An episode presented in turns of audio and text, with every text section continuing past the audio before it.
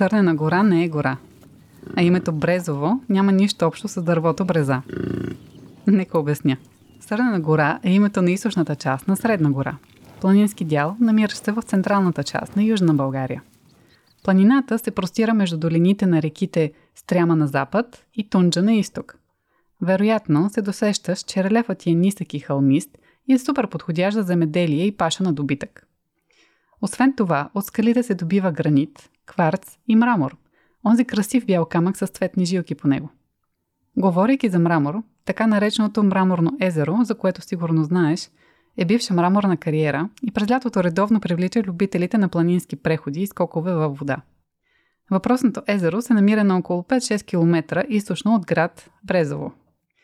Преди освобождението, Брезово, тогава село, е носило турското име Абрашларе.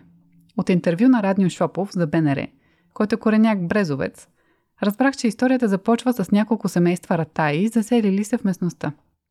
Те се занимавали с отглеждането на големи стада биволи, наричани абрашести биволи.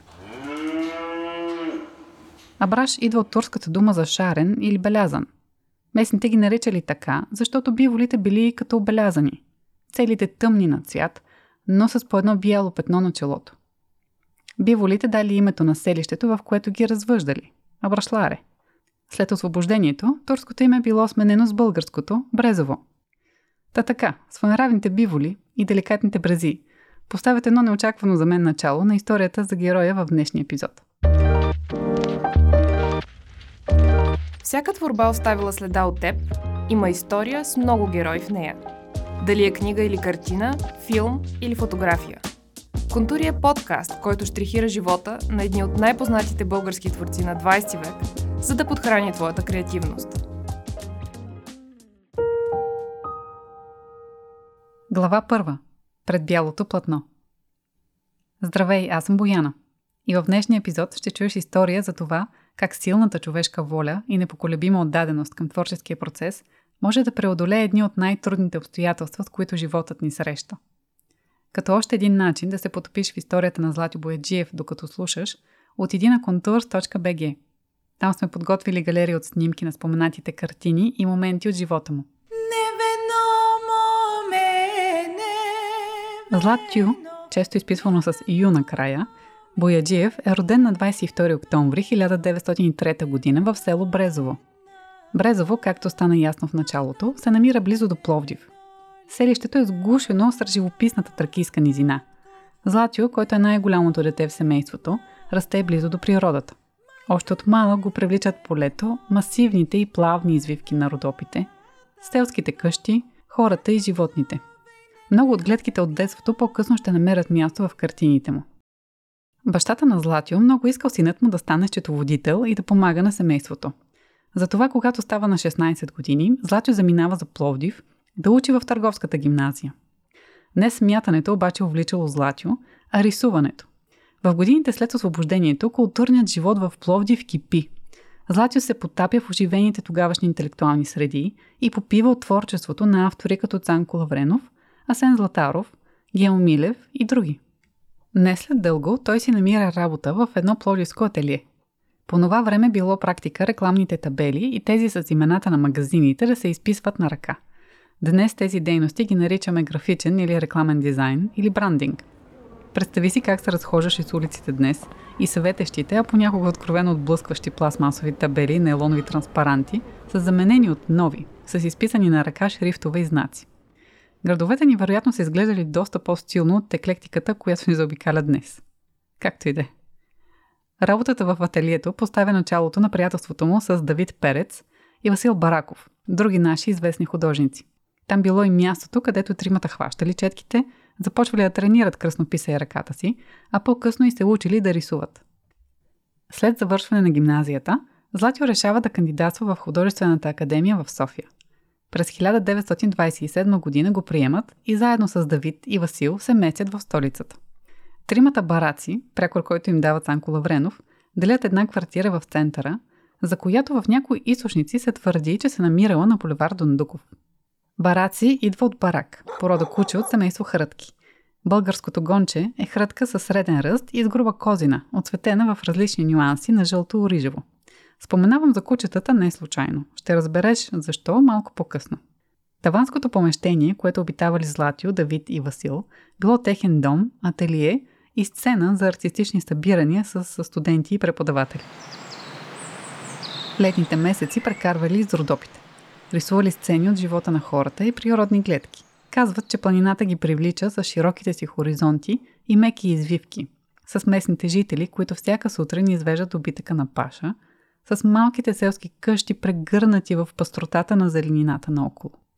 Ако разгледаш картините на Златио, Давид и Васил от този период, вероятно ще забележиш, че са близки по стил, сюжет и композиция. Това, че сме приятели с някого, наминуемо се отразява в процеса ни на творчество. А може би не. Ако и ти се занимаваш с креативна дейност или изкуство, как приятелският ти кръг оказва влияние на това, което правиш и на начина по който създаваш неща? След завършване на академията, пътищата на тримата приятели се разклоняват. Давид Перец продължава развитието си като художник в София, пътува в Западна Европа, а след Втората световна война се установява в Париж. Васил Бараков работи за няколко години в Панаира в Пловдив, където основно изписва фирмени табели, а след това рисува декорите в Пловдивския драматичен театър. Ако имаш още няколко минути след епизода, ти препоръчвам да прочетеш за Бараковото зелено в списание 032 – Текстът разказва в детайл за връзката между тримата и за това колко свободни, новаторски и близки до авангарда са били техните творби. Линк към материала ще оставя в бележките към епизода, както и на сайта ни contours.bg. Глава 2. Първи штрихи.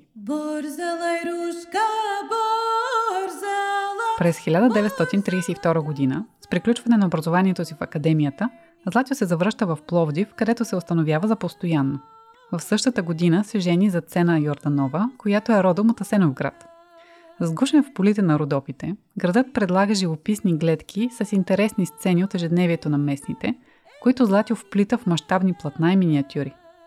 Комбинира художествената си практика с учителска дейност в Пловдив. Започва и активно да участва в изложби в цялата страна.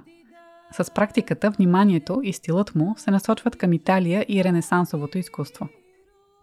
През 1939 г. Златио Бояджиев специализира в Италия. През времето прекарано там, той се запознава от първа ръка с творчеството на едни от най-типичните представители на Ренесанса и последвалата я неокласическа епоха. Преобладаващ стил в европейската живопис в края на 18 и началото на 19 век. Също така, той посещава и редица известни галерии в Западна и Централна Европа. Новият опит плюс новопредобитите информация и знание му помага да развие прецизен стил, близък до неокласическия. Иначе казано, повечето му платна от този период са стилизирани пейзажи и портрети, които до голяма степен пресъздават сцените и хората реалистично. При подготвянето на този епизод открих интересна прилика между Злати Бояджиевия диптих, т.е. една картина от две маслени платна – който представлява портрети на него и на съпругата му, и картина на италианския ренесансов художник Пиеро Дела Франческа. Картината на Дела Франческа също е диптих, изобразяващ портретите на Федерико да Монтефелтро и Батиста Сфорца. Ще оставя линк към сайта ни в бележките към епизода, от който ще може да видиш двете платна едно до друго. Приликата е очевидна, както от към композиция, така и от към стилистика. Разбира се, присъстват и разлики – при Злативата картина, зад съпругата му, ще забележиш, че се вие пълноводна река. Точно така, вероятно е Марица. А зад него се вижда просторното тракийско поле с двете пета в далечината. Още един важен елемент в неговите картини са животните – полегнали биволи и игриви кучета. В годините до 9 септември 1944 г., датата на комунистическия преврат у нас – Доминиращата тема в платната на Златио са родното Брезово, Пловдив и околността, както и близките му хора и местни образи. С идването на новата социалистическа власт, сюжетите в картините му се променят. Заедно с приятеля си Васил Бараков, Злати обикаля и страната, за да рисува новите строителни обекти, сцени от бригадирското движение и такива, които отразяват развитието на промишлеността и индустриализацията в Народна република България. Тази промяна ме накара да търся отговор на въпроса защо. Защо с смяната на политическия режим у нас се случва смяна в съдържанието на картините, не само от Златио, но и от повечето автори от това време. Започнах да се ровя из различни исторически и социологически анализи и изследвания на близкото ни минало. Най-вече от гледна точка на приноса и наследството на нашите творци. Оказва се, че такива материали са рядкост и се надявам все по-често да виждаме нови издания, които да хвърлят критичен поглед над един важен исторически процес, чието последици усещаме днес все още да направляват живота ни. Повечето от тях описват как под натиска на Българската комунистическа партия литературата и изобразителното изкуство се превръщат в средства за политическа агитация. Трансформират се в инструменти, които комуникират новата идеологическа принадлежност на страната. За повечето наши художници и писатели следват тежки години. Представи си как знанията, уменията и идеите, които те вълнуват и искаш да изразиш през творчеството си, изведнъж вече не са от значение и срещат силна критика. Не стига това, а и ти се налага виждането, че за твориш, то нещата, които правиш, трябва да влизат в оказаната партийна рамка. Историята на света показва ясно, че желанието на творците да творят е по-силно от условията на средата. Въпреки трудностите, те намират някакъв начин да изразят онова, което могат и смятат за важно. Произведенията на Златю Бояджиев преди и след Белега, оставено от 9 септември 1944, са изпълнени с толкова много човешка енергия и отразяват света около нас, че надживяват всеки режим и всяка травма, било то лична или колективна. Историята на Злати Бояджиев е белязана и от още едно тежко събитие – през 1951 година получава инсулт, в резултат на което губи способността си да говори, а дясната ръка, с която рисува, се парализира. За много хора такава травма би означавало край на творческата практика. При Злати обаче вътрешната мотивация и воля отново наделяват над ограниченията на контекста, в който му се налага да живее. Думите замлъкват. Движенията с четката секват. Но от тази тишина и покой изплува още по-дълбока сензитивност към света. Златио започва да рисува с лявата си ръка. Често в публичното пространство съм срещала да се говори за двете лица на Златио Бояджиев. За първия Златио, онзи преди инсулта, и за другия Златио, след инсулта. Има ли смисъл обаче от подобно разграничение? В едно от последните интервюта от 1993 година на художника Йоан Левиев, който открих в архивния фонд на БНР, той споделя – аз съм коренен противник на такова схващане. Има едни на единствен художник Злати Бояджиев. И преди удара, и след удара. Просто мануално, понеже той смени дясната с лявата ръка, изкуството му някакси стана по-нервно, по-близко, може би, до онази четка на Ван Гог. Но ако се вгледате в картините му, те носят един и същи духовен заряд.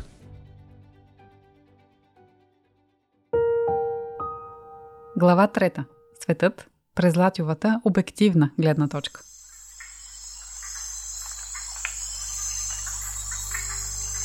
Първата фаза от живописното творчество на Злати Бояджиев, фазата преди инсулта, обхваща периода от 1933 до 1951 година. До първата половина на 1930-те той рисува ранните си платна в експресионистичен стил. С навлизането на новата предметност в България, художествено движение, зародило се в Германия и чийто фокус е връщането към действителността и всекидневната реалност, Златио започва да рисува в изящен, прецизен стил. Композициите са сложни и отразяват живота на село. От идиличното спокойствие по дебелата сянка в картината Стенокос от 1942 до трудещите се селяни, заобиколени от едър добитък в платната Брезовски овчари от 1941 и на нивата от 1942. Картините правят впечатление с безупречна точност и яснота на изображението. Преден и заден план са еднакво видими, липсва въздушна перспектива, което още повече подсилва усещането за прецизност.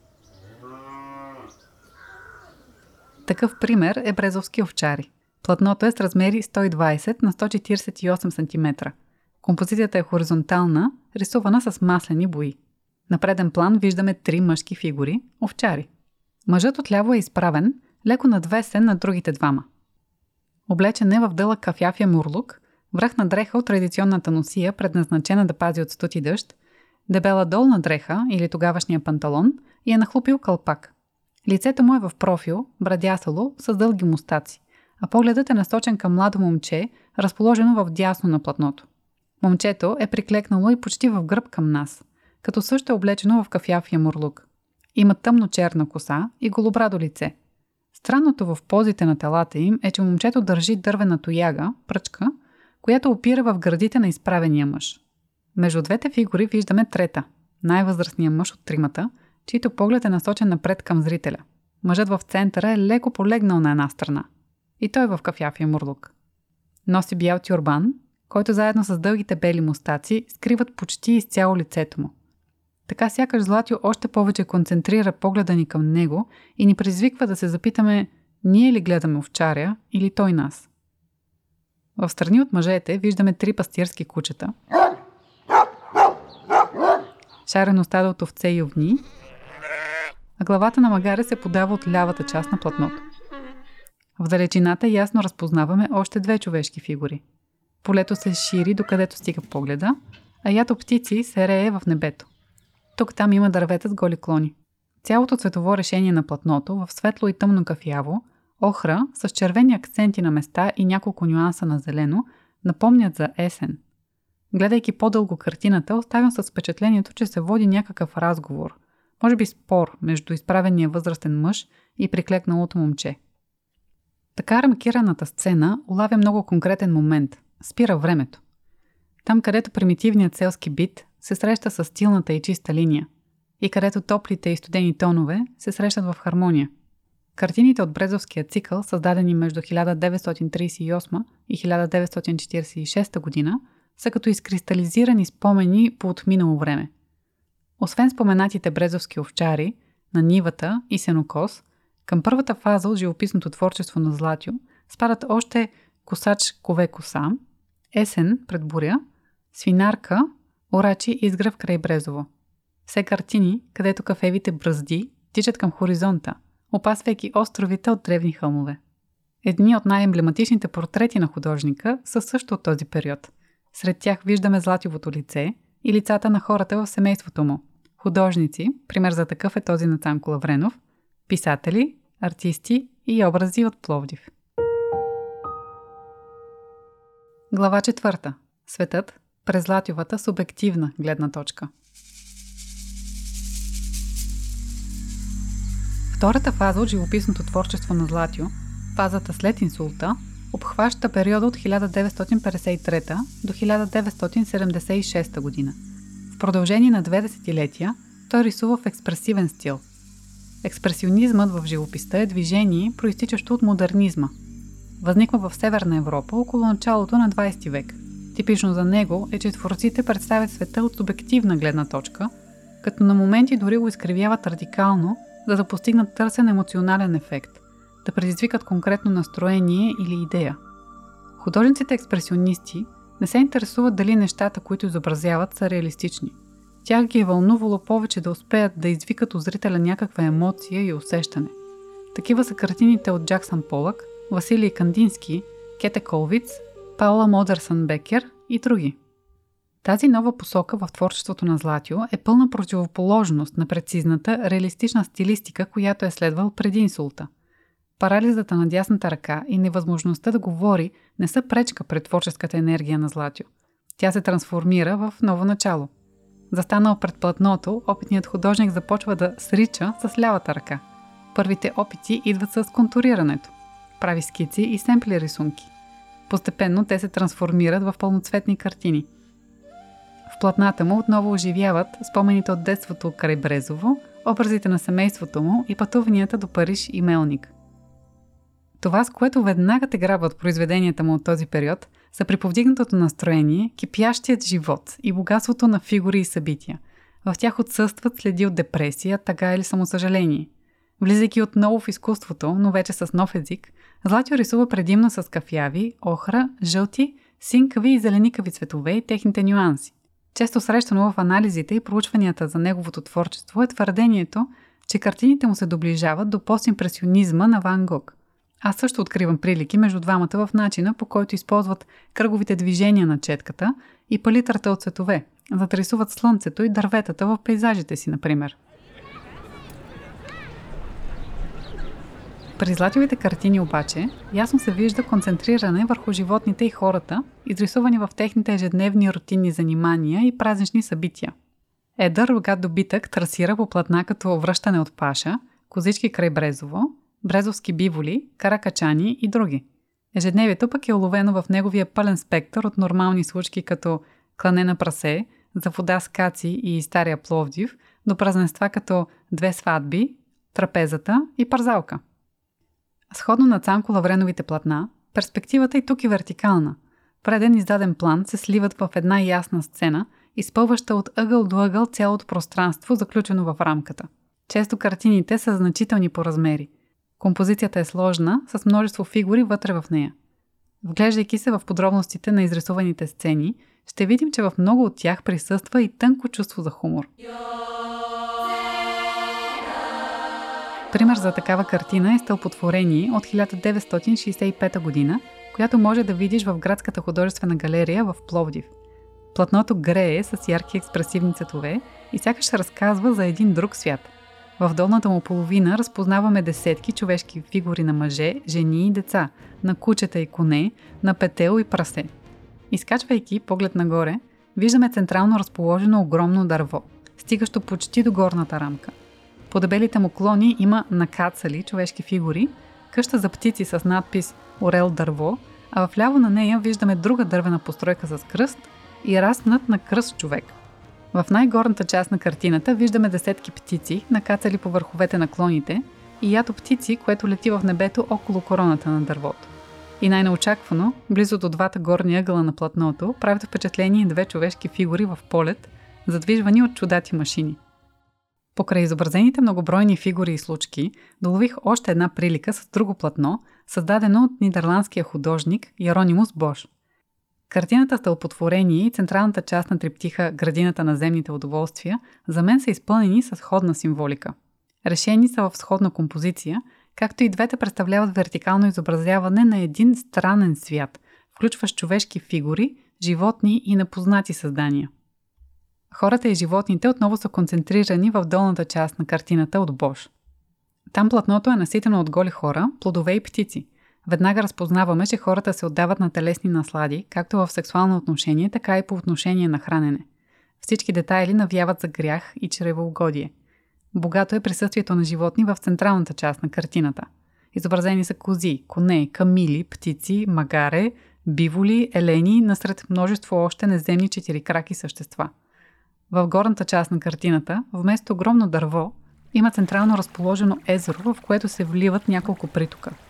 Във водата плуват или се къпят хора в най-чудати пози и комбинации. Близо до горната рамка виждаме синьото небе, обсипано с птици и летящи хора. Едни имат собствени крила, други са яхнали хвъркати същества. Градината на земните удоволствия иска време и вглеждане, трениране на окото да види в детайлите – Стълпотворение на Златио също иска време и внимание.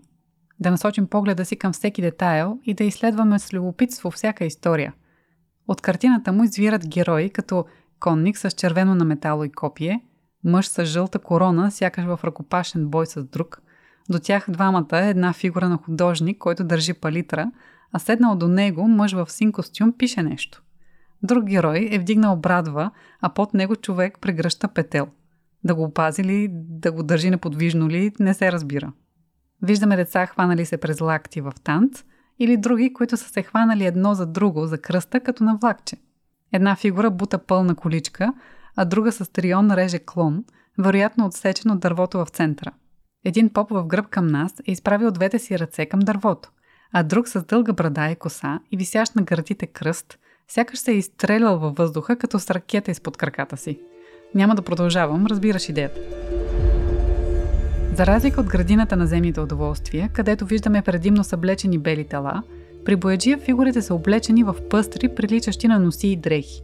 Едни носят тюрбани или шапки, други за братки, трети са с пуснати дълги коси. Може да се каже, че дори се различават по цвета на кожата. Цялото това многообразие на изобразяването на външния вид на хората и дейностите, които извършват, дали не отразява многообразието от етноси, населяващи Пловдив през хилядолетната му история. Ако отидеш на сайта ни, contours.bg, и разгледаш двете картини, сподели дали намираш и ти прилики между тях. Ще ни е интересно да чуем във Facebook или Instagram на contours.podcast. Може да ни пишеш и на имейл hello at contours.bg. Аз, например, като най-забавни и интересни, намерих хвърчащите хора в двата горни ъгъла на картината, които не бях забелязвала до сега.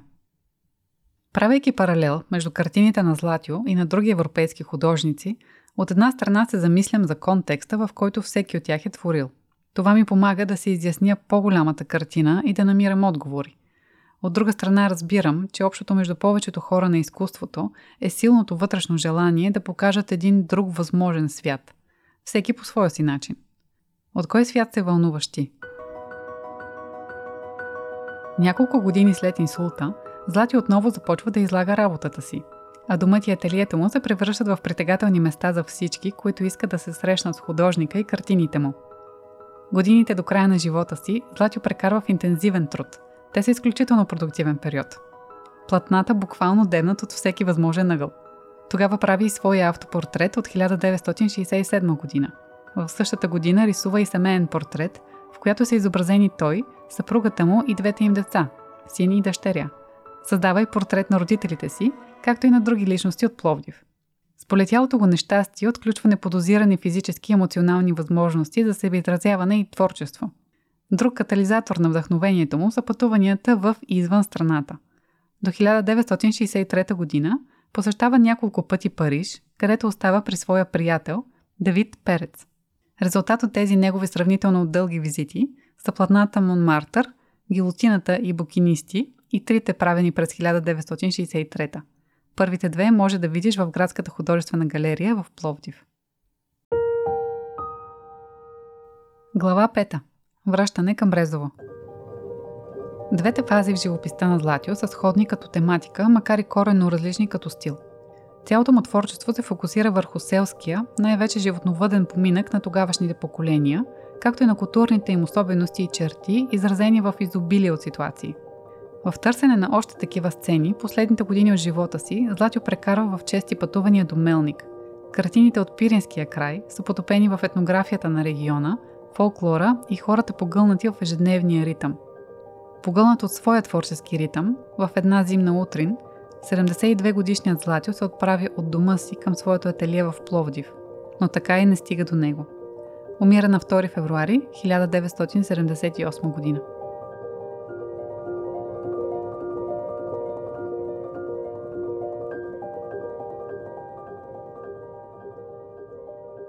Погледнат в световен мащаб, Златио Бояджиев оставя белег, както върху ренесансовото изкуство, така и върху това на експресионизма.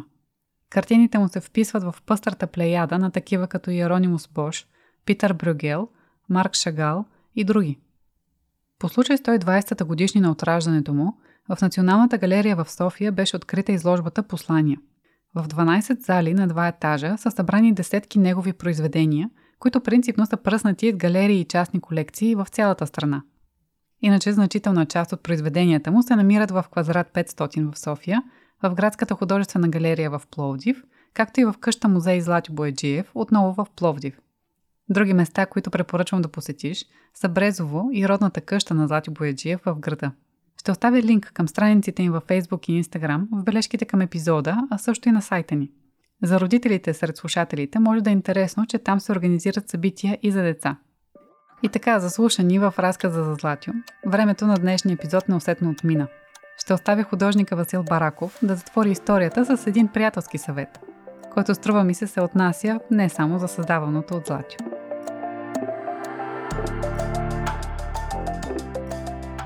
Времето е в нас и ние сме във времето. Възприемайки тази мисъл, понятието време ни посеща да търсим по-съвременни влияние точки, с други измерения и насоки за тълкуване творчеството. Искаме да ти благодарим, че изслуша историята на Злати Бояджиев с контурите и очертанията, каквито ние ги видяхме. Надяваме се, че откри неща, които да внесеш в работата си. Може би това е способността за създаването на свят, видян през прецизността на зрелостта и емоцията на детството, или може би са начините, по които вътрешната необходимост да творим намира нова форма и израз, въпреки физическите или идеологически ограничения. Или може би е трансформирането на травмите в свежа енергия, която отключва човешката фантазия. Каквото да си взел от историята, ще се радваме да го чуем. Сподели го с нас в Instagram на contours.podcast или ни пиши на hello at contours.bg. Контури сме Диана Трифонова, Илиан Ружин и аз Бояна Стоилова. Ще се радваме да споделиш за аудиосериите с приятели и колеги, които имат интерес към българското изкуство и култура или пък работят в творческите индустрии, като ги изпратиш на contours.bg. Там сме качили повече информация, както и галерия с снимки към всеки епизод. Ако искаш да ни подкрепиш, остави оценка в платформата, през която ни слушаш, или направи дарение в Patreon, като отидеш на patreon.com наклона черта Контурс. Първи сезон на Контури се осъществява с подкрепата на Национален фонд култура по програма Дебюти и в партньорство с Procasters и Alike Studio. Благодарим ти и до следващия път!